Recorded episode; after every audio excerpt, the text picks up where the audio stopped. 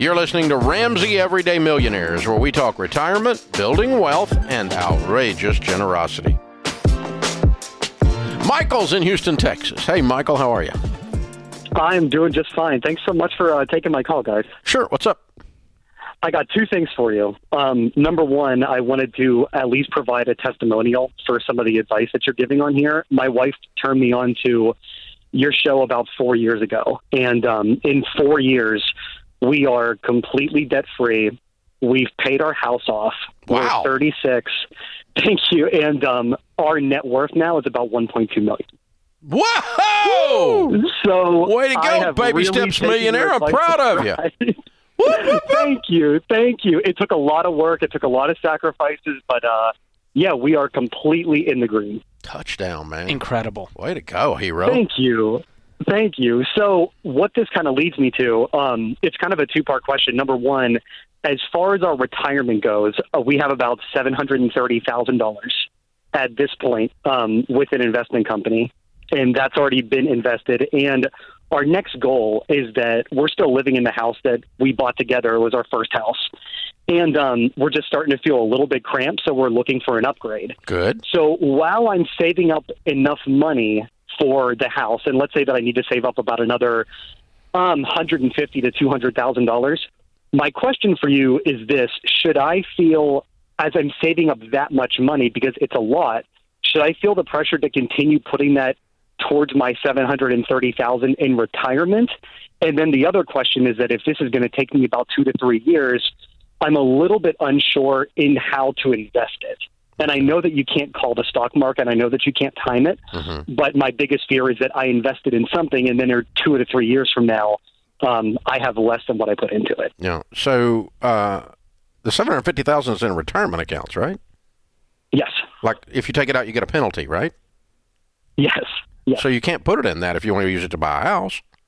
No, no. The uh, the uh, idea was that I wanted to take that money and start to invest it somewhere else, as in open up like a secondary. So are you saying you're going to stop contributing to that retirement account to save up for this house? That was kind of my question: is that while I'm saving up for the house, should I continue to still be putting money in my retirement account, or do I have your blessing to say you're in a really good place right now? Um, you should put it towards the house. You're a millionaire. You don't need our blessing for anything. But but we would tell you, as a matter of course, just to continue to put fifteen percent aside, and above that, save for your upgrade. That shouldn't make or break your upgrade to lose out on that 15% exactly. that you're investing. So I would, yeah, on anything above that 15%, I would be putting away. And if it's two to three years, that I don't, I wouldn't be putting it in mutual funds. That's a little bit short of a time horizon.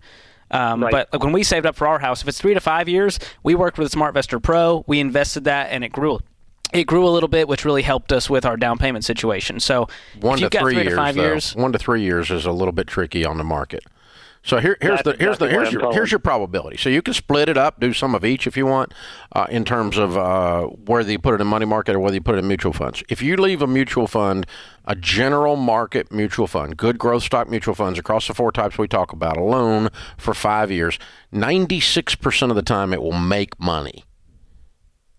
If you leave it alone three years, sixty-seven percent of the time it'll make money. One out of three times it'll lose money Okay. but it won't lose a lot.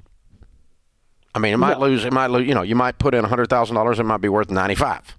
You know, or something. So it's not like you're going to lose all your house money, but you probably won't. You won't make any money that's appreciable, and so that's why I said you might play the market on some of it, and some of it you might not play the market.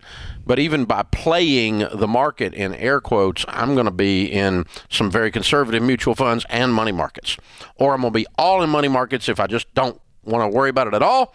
Uh, but if I really want to take a little bit of risk, you might lose a few thousand dollars if you're only leaving it alone three years.